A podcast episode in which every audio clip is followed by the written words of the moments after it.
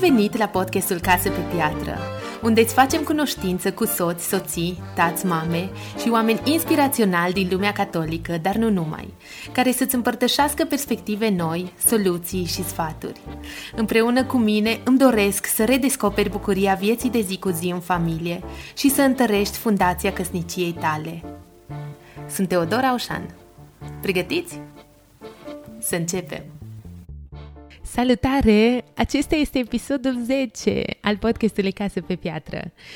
Înainte de a începe vreau să zic că parcă nu vine să cred, sincer, că am atins deja acest prag de 10 episoade publicate. Pentru mine toate cele 10 au mare, mare valoare și reprezintă mult, iar pe măsură ce trece timpul îmi vin tot mai multe idei și pot să zic că urmează niște episoade foarte, foarte interesante.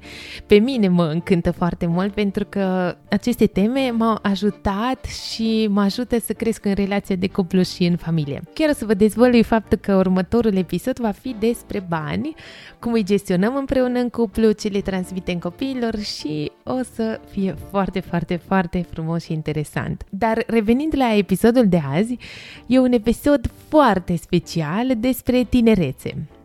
Dacă ești părinte, poate te va ajuta să vezi perspectiva adolescentului, luptele prin care trece și poate chiar vei vrea să dai mai departe uneia dintre copiii tăi mai mari. Iar dacă ești un tânăr, cred că te va ajuta și inspira ce vei auzi să știi că nu ești singur în lupta pe care poate o duci în clasă sau în grupul de prieteni. Astăzi am alături de mine doi tineri cercetași, Petru Boilă și Catrinel Ardelean, pe care sunt foarte, foarte recunoscătoare că i-am cunoscut cu ocazia acestei provocări pe care am primit-o de la ascultători de a găsi doi tineri care să povestească din luptele lor. În felul ăsta am descoperit pe Petru și pe Catri, care sunt doi tineri catolici ce își asumă o misiune, sunt șef la cercetaj, iar Petru e și inițiatorul canalului de YouTube Politică etc., unde își spune părerea și inițiază conversații pe teme politice. Vă zic sincer că simt o imensă apreciere pentru ei, pentru deschiderea pe care au avut-o să povestească la podcast despre experiențele lor și lecțiile de viață din familie, biserică și anturajul de prieteni și urmează o discuție simplă, în primul rând reală, unde nimeni nu e mai sfânt, ca să zic așa, unde toți am dat cu capul și ce am încercat să scot la iveală în acest episod e cum să ieșim din încercări, cum să ne asumăm niște valori. Fără a mai lungi vorba, urmează episodul. Petru, Catrinel, bun venit la podcastul Casă pe Piatră. Bine te-am găsit! Mulțumim, Mulțumim frumos de invitație. pentru invitație! Vă las pe voi mai bine să vă prezentați fiecare, să vă cunoască ascultătorul. Eu sunt Catri, Catrinel Ardelean mă numesc, am 21 uh, de ani, sunt studentă la Facultatea de Medicină Dentară din cadrul UMF Cluj-Napoca. Am terminat un liceu pe profil matematică-informatică și am uh, încercat să văd pe parcursul și a liceului și a școlii generale, să încerc tot mai multe experiențe și așa am ajuns la cercetaj, unde am învățat uh, foarte multe lucruri și despre asta să vorbim mai încolo. Eu mă numesc Petru Boilă, am tot 21 de ani, studiez zootehnie la Cluj. Practic, mă pregătesc să devin fermier, pentru că lumea nu prea înțelege, adică nu prea se știe ce înseamnă. Am terminat liceu științele naturii, am fost destul de hotărât de mult timp și eu sunt la cercetaj prin uh, voința părinților mei de multă vreme.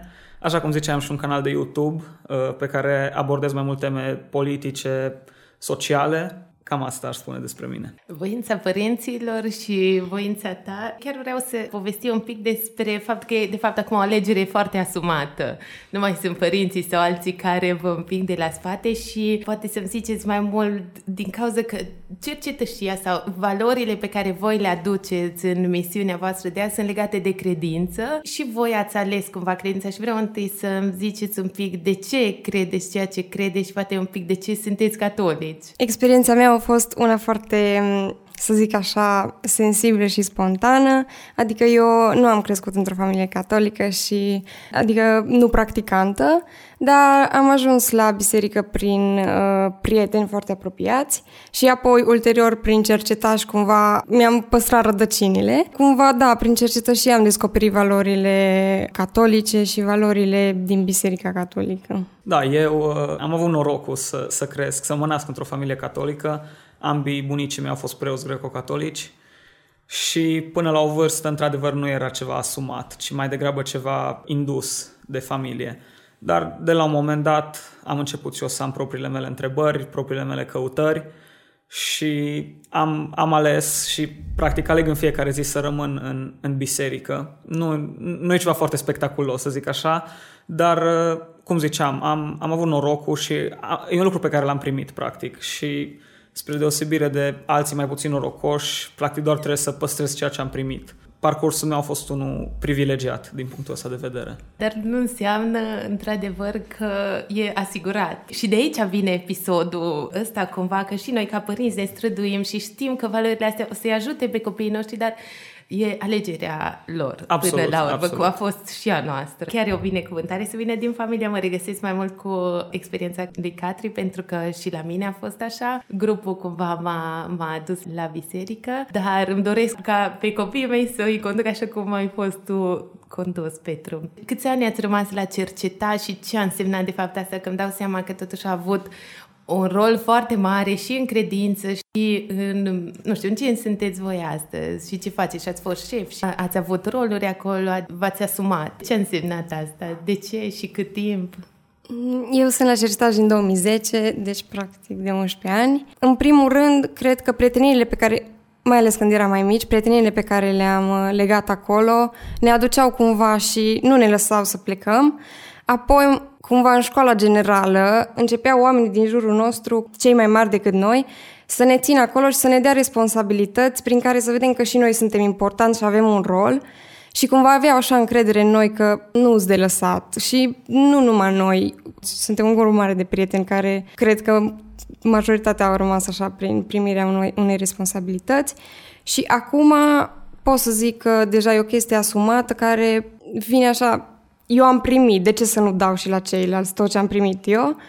Și atunci ne face plăcere și normal că asta e o educație pe care o primești, nu la școală, dar e o educație care se învață prin experiență și atâta timp cât noi am primit-o, suntem oricând gata să o dăm și la alții. Da, și eu am venit la cercetaj sau părinții mei m-au dus la cercetaj pentru că eram destul de mic în 2009 am trecut Câți prin ani 9 ani. Am trecut practic prin toate etapele, deci am fost la grupa de copii, apoi am avansat și am ajuns în final să devin uh, lider sau unul dintre liderii din, uh, din asociație. Exact cum zicea și Catri, a fost foarte important grupul care te ține, mai ales la în unele momente când poate singur n-ai, uh, n-ai putea să ai maturitatea să rămâi sau să-ți asumi niște lucruri. Și pe parcurs a venit într-adevăr și partea asta de asumare și exact cum zicea Catri, de a da mai departe ce ai primit și de, a, de a-ți face datoria pe care o ai față de, de și față de cei care te-au învățat pe tine și care te-au ajutat și față de cei pe care ai uh, oportunitatea să, să-i ajuți. Și într-adevăr, grupul care s-a format acolo, construit, cum ai zis și tu, în jurul unor valori la care toți ținem și de valoarea cărora ne dăm seama în fiecare zi, a, a contat foarte mult. Și ce primești la cercetaj? Ce ar primi cineva care ar merge acum? Sau cumva ai explicat și pentru cei care nu știu așa de multe despre cercetaj. Șeful nostru de grup, Andrei Cosmovici, are o vorbă că o să ne dăm seama pe parcurs ce primim. În primul rând, am învățat să fim responsabili și să ne organizăm lucrurile în viața noastră, să avem niște valori și niște principii prin care prin cercetășie le primim. Noi am primit și un grup de prieteni foarte fain și pe lângă asta ă, oamenii care vor să vină la cercetaj sunt mereu primiți cu căldură și nu, nu știu, eu nu m-am simțit niciodată lăsată deoparte sau uh, exclusă. Și are o foarte mare legătură cu natura, nu? Și cu a face lucruri practice, a construi, a te descurca singur. Nu? Da, e, e foarte interesant că într-adevăr oferă cumva o dezvoltare pe toate planurile. Cadrul, da, în general e, e natura, mai ales în tabere unde mergem cu cortul în natură, fără, deci gătim noi, dormim împreună în cort, ne construim mese și bănci și tot ce avem nevoie, deci uh, e și partea asta extrem de practică, care, într-adevăr, îți dai seama, poate numai după un timp, cât de mult te ajută. Pur și simplu să te descurci și uh, primești sau îți dezvolți niște abilități foarte utile, inclusiv din punct de vedere practic, dar apoi și uh, spiritual. Deci există și accentul pus pe valorile spirituale.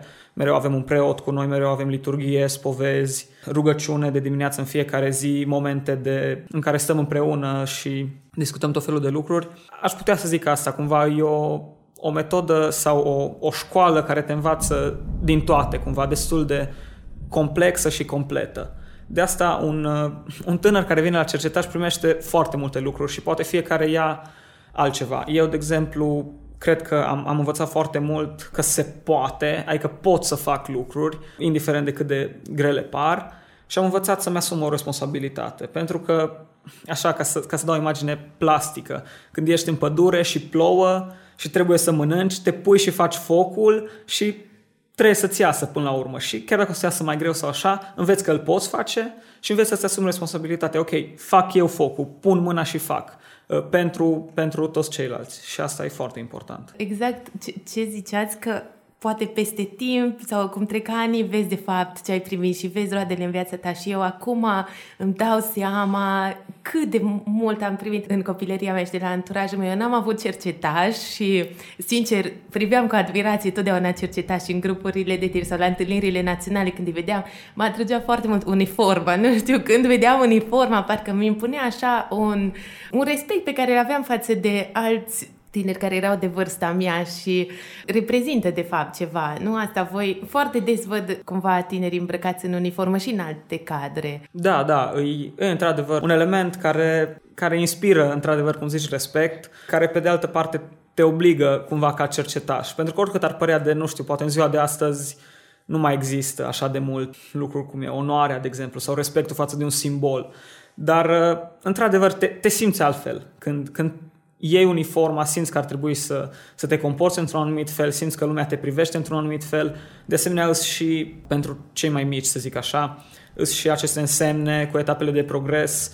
Deci, cumva, e, e un element așa de, de onoare și de, de mândrie, dar nu în, în sensul uh, rău al cuvântului, ci de, de responsabilitate. Mm-hmm. Da, și mândrie că, uite, eu sunt cercetaș, eu vreau să trăiesc valorile astea frumoase și... Da, da, da, eu înțeleg, pentru că cred că, de fapt, și pe cel care poartă uniforma le ajută. Și chiar vreau să vă întreb, când dai jos uniforma uh, și ești într-un alt mediu, acum vorbiți, amintiți-vă poate, nu știu, din liceu sau din gimnaziu, când ești cu totul alt mediu, eu țin minte cât de duplicitar poți să fii ca și tânăr, cum am fost câteodată și eu, știi, și cum poți să fii o persoană la cercetaș sau la biserică sau undeva și la școală să fii altcineva, să fii altfel, chiar în familie. De asta auzim de, nu știu, copii perfecți acasă, părinții văd niște sfinți și merg și aud de la școală că nu știu ce au făcut și apare disonanța asta și vreau să vă întreb voi cum ați trăit-o și poate pe parcursul anilor cum ați reușit să aduceți poate din valorile astea în alte anturaje. Aș fi foarte curioasă de experiența voastră în raport cu școala și alte anturaje. Știu că mai de mult ne tot ziceau toți cei mai mari că vedeți că voi trebuie să fiți cercetați și după ce vă dați jos uniforma și ziceam, bine mă, lasă-mă sau așa.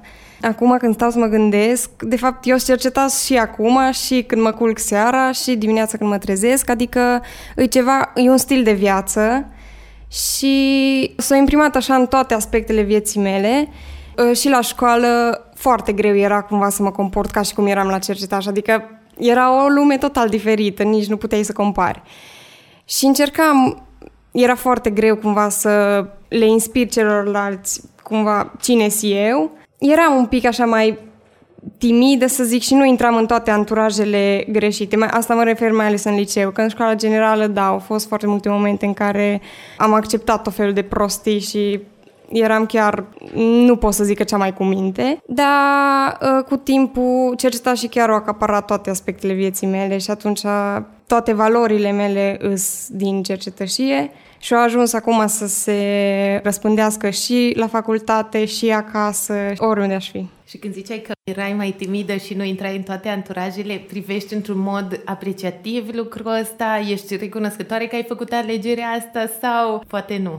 Da, îți recunoscătoare, pentru că în liceu au fost foarte multe ispite și era așa cumva la tot pasul, dar mi-am păstrat grupul meu mic de prieteni, mai ales în clasă și, de exemplu, au fost foarte multe cabane pe care eu le-am refuzat sau nu voiam așa să fac parte din grupul mare al clasei care erau, nu, adică erau colegii mei, dar nu mă regăseam în uh, comportamentele lor și în uh, valorile lor. Vreau să îmi răspundă și Petru la întrebarea cu cercetășia. Ce vreau să mai zic legat de ce ai zis că e atât de valoros cumva să ai un spate, să ai un alt anturaj unde tu să nu simți că ai pierdut ceva, că nu ai mers la cabană, că și eu am trecut exact prin, prin experiențele astea.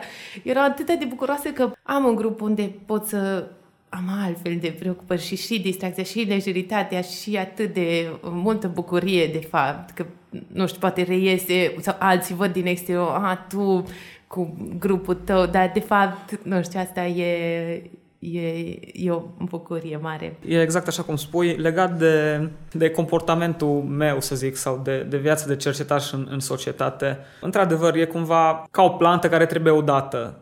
A pornit de la o sămânță, care într-adevăr era destul de modestă și nu prea aveam uh, curajul să-mi asum până la urmă, știi? În clasă, în, cu ceilalți prieteni ai mei, să-mi asum niște lucruri în totalitate. Dar pe măsură ce a trecut timpul, ideal ar fi fost să, să fie așa de la început. Dar pe măsură ce a trecut timpul, parcă din ce în ce mai mult mi-am dat seama în ce direcție vreau să merg. Și anturajele au trecut prin sită și foarte recunoscător exact cum, cum spui tu că ai, ai un anturaj sau ai cercetași sau grupul de acolo care îți oferă și partea de socializare, partea de uh, acceptare într-un grup și atunci nu e mai greu poate să faci compromisuri în alte părți. Asta ziceam că sunt bucuros că am reușit până la urmă să aleg și să-mi asum uh, o anumită direcție și să las în urmă poate alți, nu știu, colegi sau, sau alte anturaje, dar nu că le-am spus, băi, eu nu mai stau cu voi pentru că sunt cu cercetași și nici vorbă niciodată, ci pur și simplu am, am, aveam un comportament și ieșeam în oraș și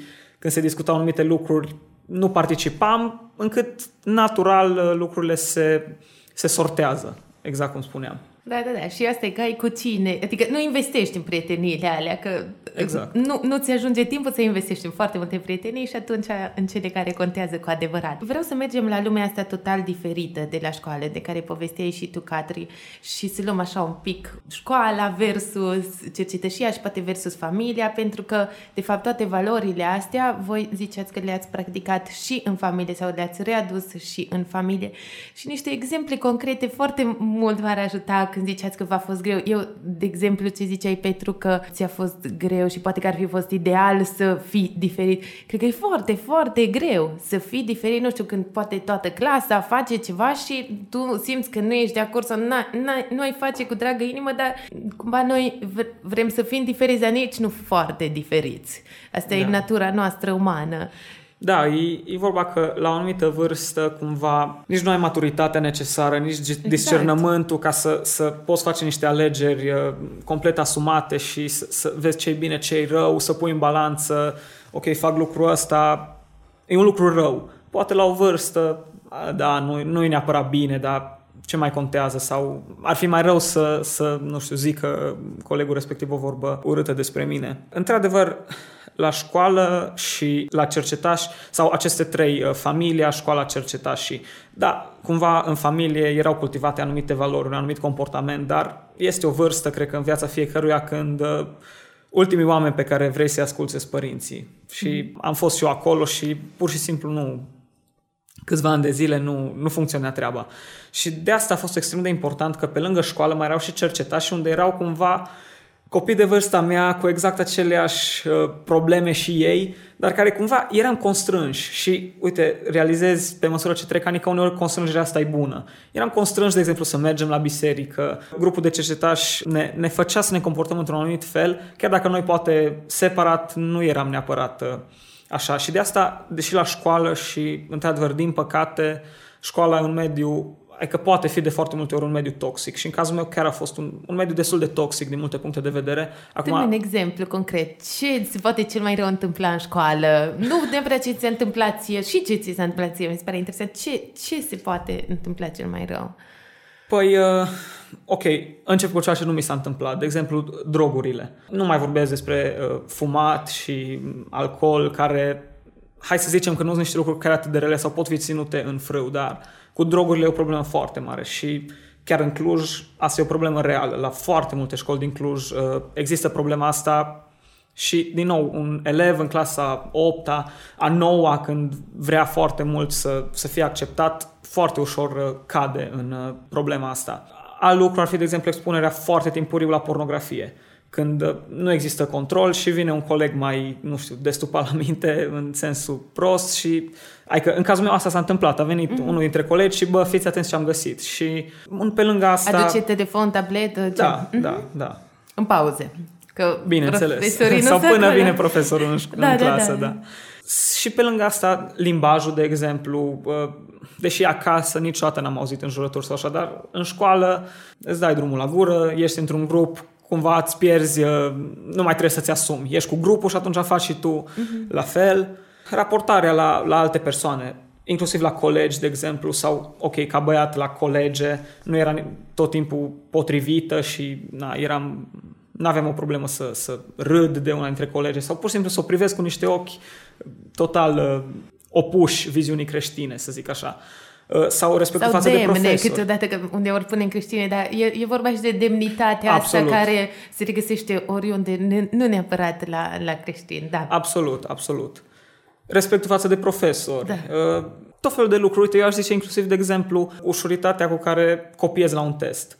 Pentru că până la urmă și acolo e, e o problemă morală, nu? Adică copiatul e furt. Și când toată clasa o face, accepti și tu. Și mâine poate să faci ceva și mai grav și mai grav și tot așa mai departe. Adică, din păcate, școala, dar aici nu cred că există o soluție. Adică, cumva, asta e situația. Și faptul că eu aveam și grupul de la cercetași m-a ajutat să rămân pe linia de plutire, să zic așa, și ca să am de unde să mă ridic la un moment dat foarte mult completează, o să fac o paranteză, episodul 7 cu Oana Moșo în care am povestit despre valori și caracter și era exact exemplul acesta, copiatul. Toată lumea copiază, dar și profesorii ne lasă uneori să copiem și de fapt merge la valoarea în sine, care e foarte greu să aplicăm și dacă ne asumăm și o interiorizăm, noi nu copiem, asta zice Oana, noi nu copiem niciodată.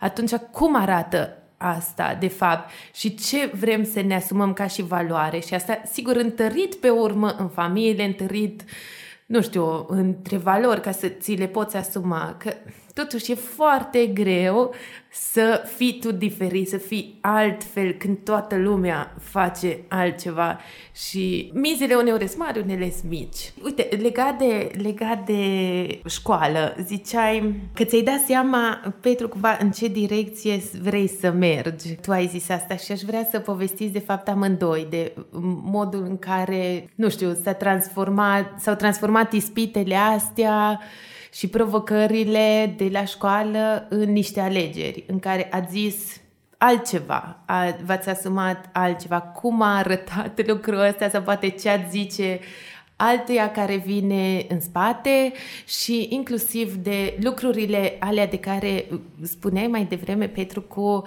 drogurile, pornografia. Practic, ce ar trebui să facă un tânăr care vrea să aibă valori morale bune, principii morale, pentru că aici vorbim despre caracter. Cum, ție, poate cum ți-ar fi plăcut să reacționezi când a venit și ți-a zis, hai să, nu știu, uh-huh. să ne uităm la, nu știu ce, pe, pe telefon, pe, pe tabletă, care ar trebui să fie, de fapt, o reacție uh, dar sinceră, știi că uneori zicem, păi da, nu știu, fugi, zici la profesor. Nu, cum, cum te gândești? Da. Acum, un elev de clasa 5 sau a 6 sau a 7 e foarte greu să, să facă alegerea corectă în această situație. Cum văd eu, sau nu știu care ar fi pașii sau cum ar trebui poate să reacționeze un, un tânăr care, care vrea să progreseze, în primul rând, e important să conștientizezi să ai discernământ. Lucru, asta e un lucru rău, asta e un lucru bun. În situația asta, alegerea corectă ar fi asta. Apoi să-ți asumi că vrei să iei alegerea corectă. Adică poate de multe ori, nu știu, am, am simțit lucrul ăsta că nu eram chiar convins sau poate, apropo de viața de credință, de multe ori aveam sentimentul ăsta, mă, nu sunt chiar convins că e așa, nu. Deci e foarte important să stai să te gândești am o problemă sau uh, comit un păcat în mod da. recurent. Să încep să duc o luptă cu, cu lucrul ăla. Și apoi să, să nu-ți fie cumva frică de, de repercusiunile sociale sau așa, pentru că vrem, nu vrem, îi, nu-i plăcut. Nu-i plăcut să fii, să fii privit, nu, uite-te și la asta că el nu bea, ce să-ți povestesc sau uh, așa. Cumva, mă, e, e lucru bun și atunci orice altceva nu mai contează dacă trebuie să fac lucrul ăsta. Deci practic asta, asumarea în totalitate, să, să mergi să, să te lupți cu, cu o ispită, cu un lucru rău, cu și orice pe voi fi. Ce, v-a, ce v-a ajutat, practic, să, nu știu, mergeți, ziceți cuiva care, un prieten de la cercetare, unui lider, unui... Ce, ce v-a ajutat, poate să fiți mai constanți în, în asta? Pe mine foarte mult m-a ajutat grupul ăsta de prieteni de la cercetaș, adică cumva în fiecare zi după școală era o perioadă în liceu mai ales când ne vedeam orice ar fi fost. Și or, or, orice mi s-ar fi întâmplat la școală, mergeam și le povesteam lor sau cele mai bune prietene ale mele și cumva m-au ajutat că toți erau de la cercetaș și toți gândeau la fel, aveau aceleași principii, aveau aceleași valori și acolo te vedeai că ai, am făcut bine ceea ce am făcut, că alegerea a fost corectă, nu te judeca nimeni, toți gândeau la fel și cumva la sfârșitul zilei te gândeai, mă, a fost bine ce am făcut, chiar dacă ce, colegii mei au zis că nu, uite-te și la ăsta sau că, cum a zis și Petru, că uite că ăsta nu bea, îi, te gândeai că a fost mai bine așa. Și pe mine asta foarte mult m-a ajutat să iau pe ei și să am un punct în care să știu că dacă merg la ei, toți o să fim la fel. Da, da, da, pentru că ce se întâmplă cu alte persoane te validează cumva, a, dar bine, serios, n-ai putut să ieși și tu un pic sau de ce trebuie să, să gândești, de ce trebuie să fii tu tip așa de nu știu, bună sau să vrei să alegi tot timpul bine.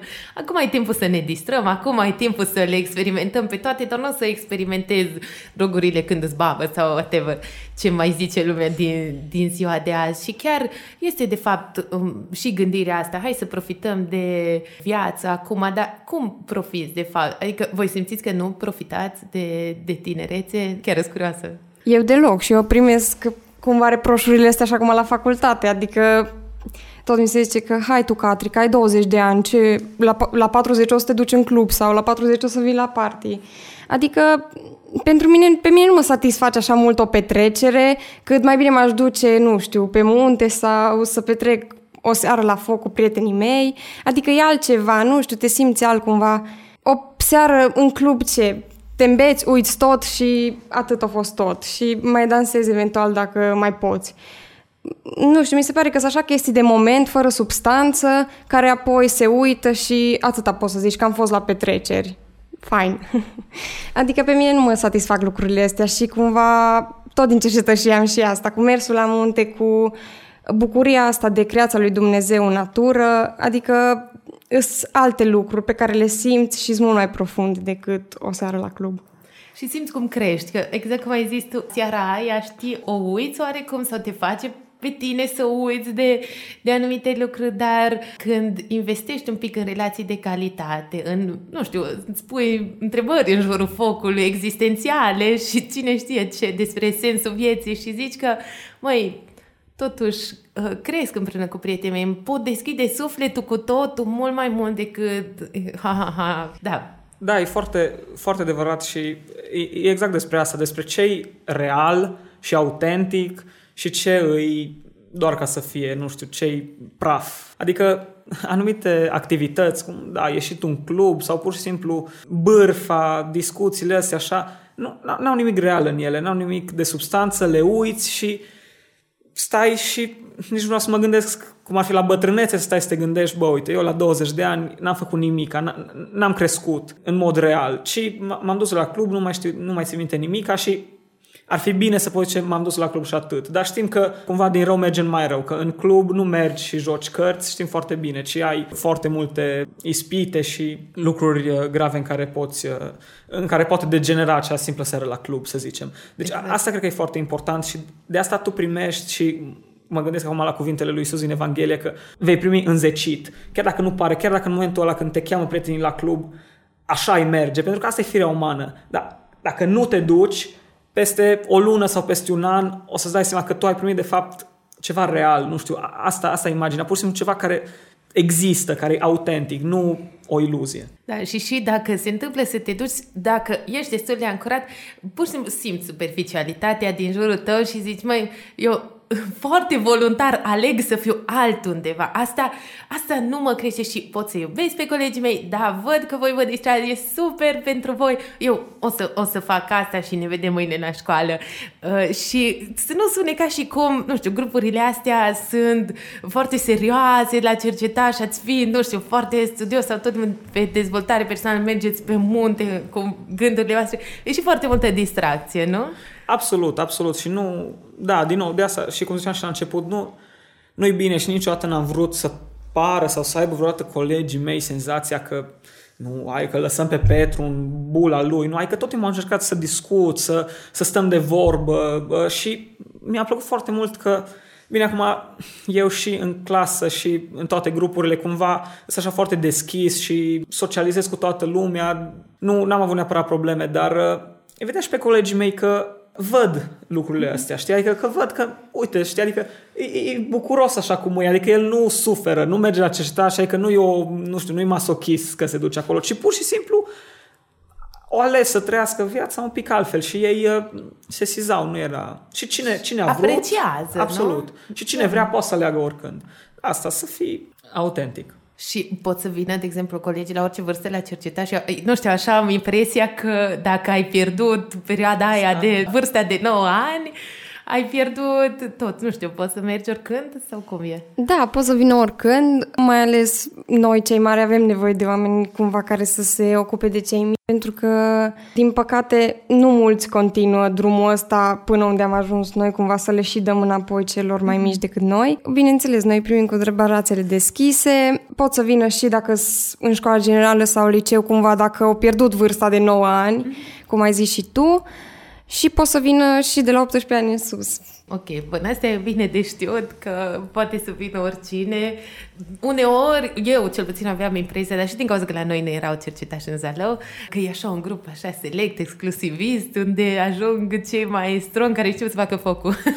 Nu, nu, deci chiar, chiar nu și uite, poate bine că ai zis că, nu știu, poate e cineva care ascultă și vede lucrurile așa. Deci nu, nu, nu se pune problema. Oricând vii, poți, poți învăța, Adică poți cunoaște și așa cum îi la orice vârstă, fără nicio problemă. Deci dacă există dorință, există și oportunitate, nu e o problemă.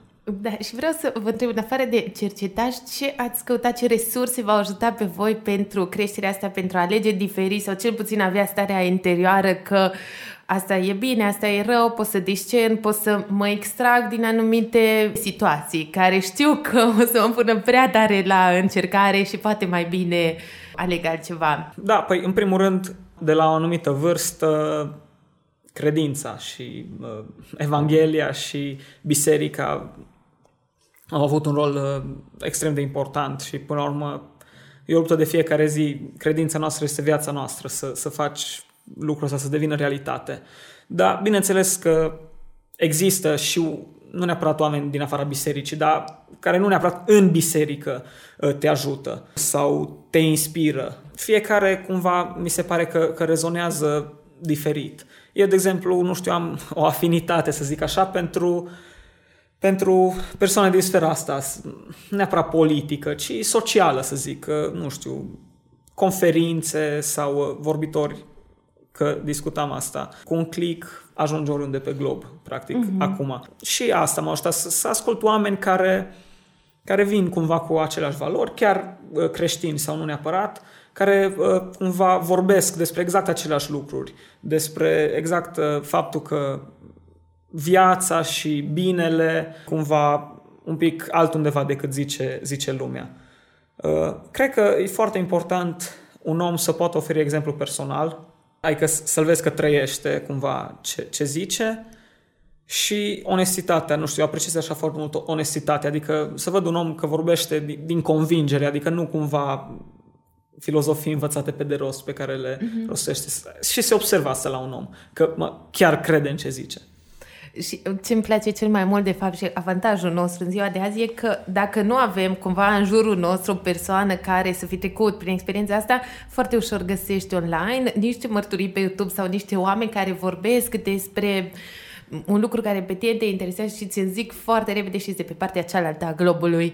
Asta mi se pare totuși un avantaj foarte mare care mai de mult nu-l aveam.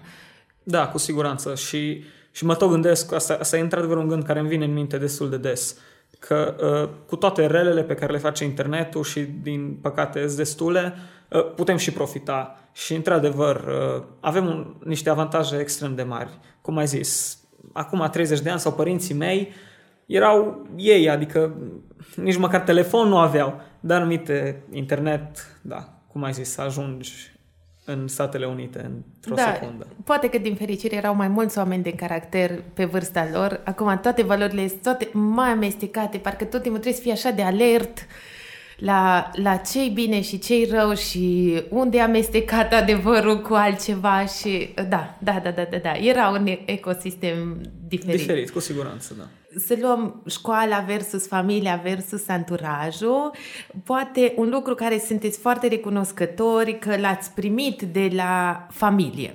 Să, hai, să, să începem cu familia. Un lucru care vi se pare foarte important și un lucru care poate după aia l-ați dat voi în familie înapoi că ziceați că ați aplicat și după aia la fel din școală și de anturaj. Dar acum m-ar interesa un pic și de, de partea asta de familie, pentru că și noi vrem să-i ajutăm pe, pe copiii noștri și ne dăm seama că la un moment dat, nu știu, poate îi restricționăm sau ne simțim că, măi, nu știu, îi ajutăm sau îi încurcăm și poate din perspectiva voastră să știu ce v-a ajutat cel mai mult din poate ce au ales părinții voștri la un moment dat în creșterea voastră?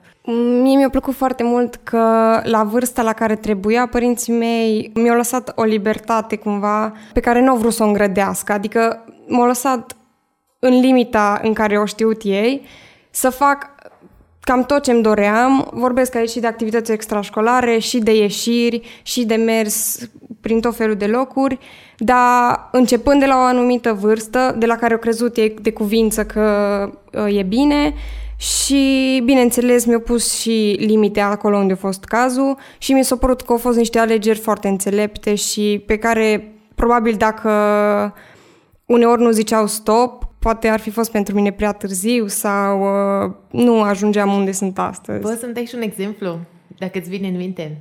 Uh, știu că mai de mult, adică nu, eram, nu știu, prin clasa 6 sau 7 trebuia să mergem la o cabană și asta era cu prieteni de la cercetași. Și mama a zis nu. Și a fost prima dată când mi-au zis nu și pentru mine era așa, bine, dacă ai zis, atunci așa facem. Și eu a fost, cred că, printre singurele dăți când au zis nu, dar poate a fost într-un moment cheie în care au făcut asta. Și acum dacă mă uit înapoi, chiar așa a fost. Adică probabil era un pic poate prea mult.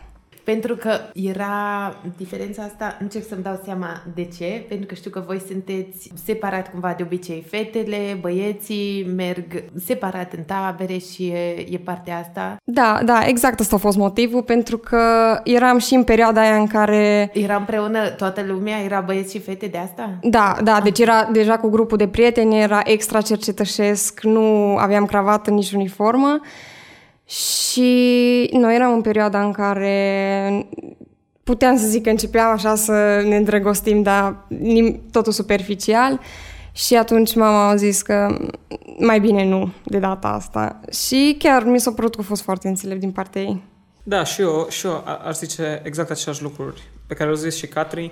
Uh, personal, și na, mă gândesc că uh, cumva cei care ascultă sunt catolici sau practicanți, creștini practicanți, și eu am apreciat foarte mult, deci am primit tot timpul libertatea asta și eu, dar am văzut în familie că unele lucruri nu se negociază. Mersul duminica la biserică, practicarea sacramentelor, chiar postul, adică cumva sunt niște norme și am văzut mereu că inclusiv părinții mei se supun unor reguli și ei, venite din biserică. Și asta pentru mine a, a contat foarte mult. Acum, nu zic neapărat că îi cheia succesului sau că e un ingredient uh, care funcționează la toată lumea. Dar pentru mine personal a contat foarte mult să văd de când uh, mă știu sau de când sunt conștient de faptul că uh, părinții mei uh, s-au ținut de niște lucruri și, da, chiar dacă libertatea, tot timpul știau să-mi arate că ei ar vrea să facă așa și că ei consideră greșit alte lucruri. Și chiar dacă la o anumită vârstă nu dădeam doi bani sau așa, pe termen lung, să zic așa, eu cred că, că a contat și lucrurile astea se văd. Adică e important. Și pe final, așa ca să, închide, să încheiem bucla asta cu alegerile, aș vrea să ziceți fiecare ce ați spune în urmă lui Catri și lui Petru, ceva care să, să-l crească, ce ați spune, nu știu, ori în perioada liceului sau a, a școlii generale, ce sfat i-ați da? E un pic cam greu să mă gândesc așa. Eu am avut o perioadă în care, nu știu cum să explic, luam la mișto foarte mult lumea și era... Nu, deci eu dacă aș fi fost acum în locul oamenilor, m-aș fi simțit foarte rău, prost, probabil chiar m-aș fi dus acasă și aș fi început să plâng și cred că asta i-aș, i-aș zice la Catri din trecut, că pune-te în locul lui și apoi judecă, apoi fă mișto, apoi bateți joc, dacă mai poți. Eu cred că aș zice, deși nu sunt convins că mesajul ar fi receptat cum se cuvine de, de mine de mai de mult, pentru că poate nu am destul de matur. Dar ce aș zice, nu-ți mai pierde timpul cu lucruri superficiale, nu-ți mai pentru că atât de mult timp se pierde și văd în jurul meu. La vârsta, nu știu, de la 12 ani până pe la 18 ani sau poate până când încep facultatea și deja timpul e un pic mai restrâns, tinerii pierd extrem de mult timp, pur și simplu îl aruncă la gunoi și e, e un timp pe care cu un minim de efort ar putea da roade foarte bogate. Deci asta aș zice, încearcă să nu, să nu pierzi timpul cu lucruri superficiale și asta nu înseamnă să, nu știu, mergi la cercul de matematică intensivă, nu. Deschide și o carte. Deci pentru mine asta a fost pur și simplu la un moment dat și asta țin minte pentru că poate unul dintre singurele lucruri care s-au întâmplat așa ca un declic în viața mea, eram într-o zi și am zis, băi, pur și simplu nu fac nimic cu viața mea, nu, nu, nu fac nimic și am zis, de astăzi încep să citesc. Și m-am dus, am luat o carte din bibliotecă și de atunci nu există zi în care să nu am o carte începută. Adică tot timpul citesc. Uneori prea puțin, din păcate, dar foarte important. Și e un lucru care poate părea minor, dar nu, nu este deloc. Cititul. Da. Pur și simplu. Da, foarte frumos și uh, acum pe final, tot legându-mă de asta, de timpul care îl avem la dispoziție și eu uitându-mă în urmă și mi se pare acum că nu am timp sau că am așa de multe lucruri de făcut, uitându-mă în urmă, aveam așa de mult timp și în, în timpul facultății și și voi aveți un timp extra pe care alegeți să îl folosiți într-un alt mod decât poate, nu știu, aleg alții. Și faptul că vă implicați în canalul de YouTube și în cercetășie, să ziceți cum folosiți timpul ăsta, de ce, de ce îl folosiți așa, ce înseamnă, poate începem cu tine, pentru canalul ăsta de YouTube. Practic, tu ai ales să-ți investești acest timp extra pe latura asta politică. Eu zic sincer ce apreciez cel mai mult la, la inițiativa ta e faptul că ai avut și curajul să-ți expui public părerea, să te expui într-un fel și criticilor și uh, ce mai poate apărea și suntem foarte mari consumatori de conținut acum. Practic și asta e o mare, mare pierde de timp. Consumăm, consumăm, consumăm și nu mai creăm conținut. Și asta a fost unul din lucrurile pe care foarte tare le-am apreciat, faptul că tu creezi conținut prin ceea ce faci. Și un pic vreau să povestești despre asta și de, de unde a venit ideea, pe scurt. Mhm, da, mulțumesc, mulțumesc frumos în primul rând. Ideea a venit pentru că tot vorbeam de internet și de globalizare, văzând că în alte țări și în special în, în Statele Unite deja uh, fenomenul ăsta e destul de mare al uh, podcastului politic sau al comentatorilor politici, așa.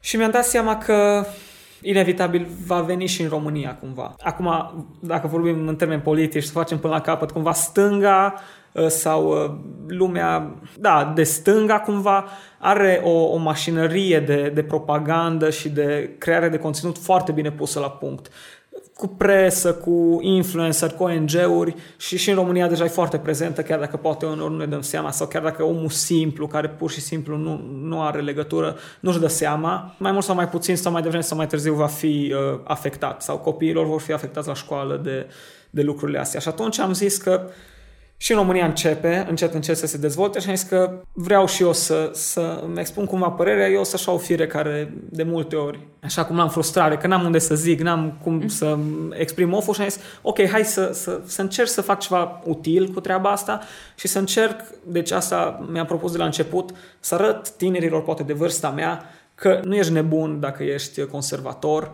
dacă ai anumite principii, dacă nu mergi chiar așa cu lumea, pentru că eu cred că sunt foarte mulți care, care n-ar vrea neapărat sau care, cărora li se pare că unele lucruri nu merg bine, dar cumva își dau seama că dacă s-ar exprima, ar fi direct catalogați și văzuți într-un anumit mod. Și atunci hai să fac eu pasul ăsta în față și poate deocamdată na, foarte puțină lume mă urmărește să zic, da, încet, încet sper să, sper să, nu știu, poate fi, fi o voce care le arată tinerilor că e ok să, să fii și un pic altfel, e ok să fii conservator. Să e ok să, să-ți pui anumite întrebări, să e ok anumite să ai întrebări. o gândire critică, exact. pentru că, da, asta mi se pare că tu expui, îți expui părerea și o zici într-un mod foarte clar, hai, hai să povestim, hai să analizăm, oare chiar e ok asta și, de fapt, să, să începi să-ți pui niște întrebări, să nu iei totul de gata și din cauza că nu sunt foarte multe resurse, cum ziceai tu, important, da, să, să fii o voce. Da, da, și uite, a, aș mai zice lucrul ăsta,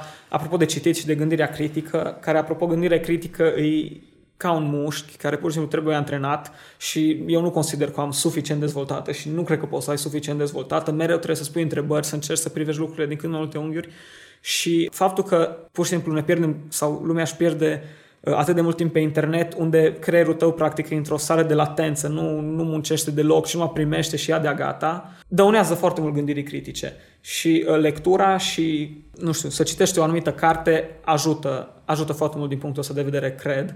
Și, într-adevăr, e grav, e grav că, că nu mai există gândire critică. de uite, poate unui tânăr care ne, ne ascultă, iar zice, dă seama de chestia asta, adică întreabă-te, e ok că nu mai citesc și stau numai pe YouTube unde iau totul de gata? Și dacă o să ajungi la concluzia că nu, pentru că probabil acolo vei ajunge, de astăzi ia o decizie și nu o să-ți iasă din prima, dar și uh, perseverența e foarte importantă.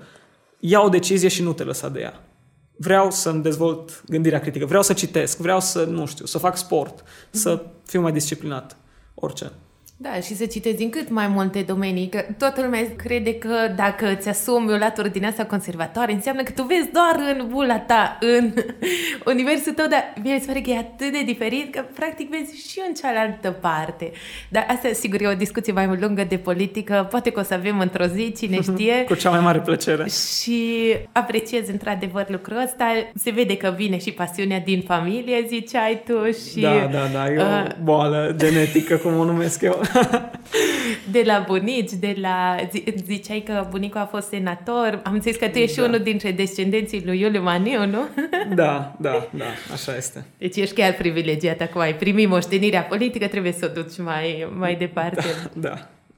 Da. Mă bucur că ai pasiunea asta. Catrizine, despre pasiunea ta de acum, despre misiunea pe care o ai în cercetășie. Misiunea mea acum în cercetășie e să îl ajut cumva pe Andrei Cosmă, pe șeful nostru de grup, să organizeze grupul cumva, grupul însemnând grupele de copii mici, de la 8 la 12 ani, fete și băieți, apoi de la 12 la 17 ani, tot așa fete și băieți, și apoi noi cei mari, de la 18 ani în sus. Și pe lângă asta am și eu progresul meu, parcursul meu la fetele mari, cu care ieșim și avem întâlniri regulate, în care ni se dezvoltă cumva feminitatea și în care vedem cumva viitorul nostru înspre căsătorie, familie, părinți și așa mai departe.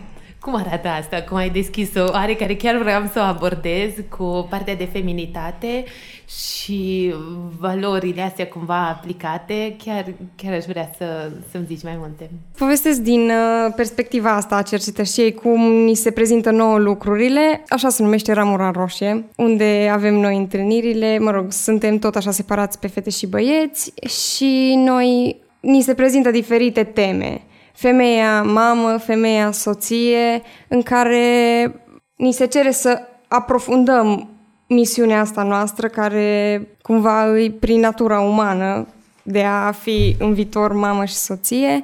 Și uh, pe mine mă bucură că am trecut la chestii mult mai profunde Dacă înainte mergeam în tabere și scopul nostru era să luăm o etapă de progres pentru că făceam foc sau plecam într-o excursie singur sau așa, acum se bazează foarte mult pe aprofundarea unor uh, teme. Mie îmi place că mi s-au deschis și mie orizonturile spre a căuta în partea asta cum să fii mai bun și cum să mă pregătesc pentru chestia asta ce te invidiez pentru că chiar vorbeam ieri cu o prietenă, nu am avut cu toată creșterea și educația care am primit-o și în mediul acesta creștin, eu nu am primit așa de mult ce înseamnă sau bucuria de a fi soție și mamă. Sau, sau cum să vezi plinătatea în asta și foarte, foarte mult am primit de-a lungul timpului cum să vezi plinătatea în carieră și așa de greu m-am, m-am regăsit pe urmă în rolul de mamă și de acolo au fost foarte, foarte multe lupte și de asta zic că te invidiez, că practic o să ai ceva în plus când o să fii uh, în situația asta, o să ai o balanță, pentru că oricum va fi dezvoltarea profesională și astea oricum le primim de la societate, că practic feminismul în ziua de astăzi e destul de puternic ca să ne învețe pe partea asta și ne lipsește complet. De fapt, cu asta a eșuat feminismul zilelor noastre. Nu mai pune uh, a fi mamă ca și o valoare sau a fi soție ca și o valoare sau a sluji pe celălalt în familie, ci a sluji șef, a sluji clienții, a, a-i servi pe toți. Foarte, foarte mult apreciez lucrul ăsta și te invitez. Deci, practic, voi amândoi vă, vă ocupați timpul vostru cu misiunea voastră și chiar mă bucur și am super multe de învățat de la voi. Pe final, pe fiecare invitat îl întreb o carte care l-a marcat și de ce și o persoană care l-a marcat și de ce și aș vrea să vă întreb și pe voi exact lucrul ăsta, o carte și o persoană care v-au inspirat. O să încep eu prima dată cu persoana. Este o bună prietenă de-a mea, mai veche și mai mare decât mine, Patricia o cheamă, care într-un moment cheie din viața mea, de exemplu, adică asta se întâmpla, voiam să renunț la cercetaj și era o decizie clară, adică nu mai exista cale de întors și m-au sunat și mi-au zis, nu, Catri, am o misiune pentru tine și în momentul ăla totul s-a schimbat și de atunci nu cred că mai exista vreodată în care să renunț sau așa, dar probabil că atunci dacă renunțam era pierdută calea asta. Și o carte, la recomandarea lui Petru am citit-o, se numește Brazi se frâng, dar nu se îndoiesc și mi-a plăcut foarte mult și m-a marcat așa faptul că noi avem atâtea lucruri pe care ceilalți care se luptau contra comunismului și care au plecat în munți și efectiv trăiau de pe o zi pe alta, nu le aveau, noi le avem și ar trebui să fim mult mai recunoscători pentru chestia asta. Dacă ar fi să zic o carte, tot m-aș referi poate la, la cărțile scrise de luptătorii anticomuniști sau memorii din închisoare. Dar mă bucur foarte mult că am Catri și atunci o să, o să vorbesc scris, despre... Cine a scris cartea? Că dacă o caută cineva. Uh, Ion Gavrilo Ogoranu. Uh-huh. Un, unul dintre liderii rezistenței anticomuniste din Munții Făgăraș o carte care m-a marcat și care e foarte, se potrivește extrem de bine subiectului nostru este Tinerețe, scrisă de unul dintre cei șapte episcopi, martir Ioan Suciu. O carte care exact despre asta vorbește, despre ce înseamnă tinerețea reală și cum poate un tânăr să profite în mod autentic de tinerețe și să nu o irosească. E o carte extraordinară, o, o recomand, am citit-o de mai multe ori și probabil o să mai citesc, adică e E extraordinară. Și o persoană care m-a marcat, uh, aș zice de bunicul meu, bunicul din partea tatălui, dar care, care a murit când eu aveam 15 ani. Și din păcate, în, cât el a trăit, n-am profitat așa cum ar fi trebuit, poate de prezența lui. Dar după ce a murit el și eu am, am mai crescut, mi-am dat seama de, de moștenirea pe care o lăsat-o, de mesajul lui și de faptul că el a plecat și eu sunt dintre cei care am rămas. Și am o datorie și față de el și față de Dumnezeu, față de ceilalți pe care el mi-a, mi arătat-o și-o trăit-o. Ce frumos, foarte frumos. Mulțumesc tare mult și mă bucură discuția asta și sper ca cei care ascultă să își pună întrebări, să își pună întrebări, să pună la îndoială inclusiv ce a zis voi, mai chiar găsești un lucru bun în biserică, chiar găsești un lucru bun în cercetășie, în, în cărțile spirituale hai să vedem dacă e chiar așa și, și să, să pună la îndoială inclusiv asta ca să, să caute. Mulțumesc încă o dată pentru deschidere și, și pentru voi că sunteți așa fain. Noi mulțumim pentru Mulțumim mult de invitație. Dacă ți-a plăcut acest episod, nu ezita să-l trimiți mai departe unui prieten. Și pentru ca să fii la curent cu episoadele următoare, nu uita să te abonezi oriunde găsești acest podcast. Și să lași un review, ar ajuta mult ca și alții să afle de casă pe piatră. Îți mulțumesc că ai ascultat, sunt Teodora Aușan, ne auzim data viitoare!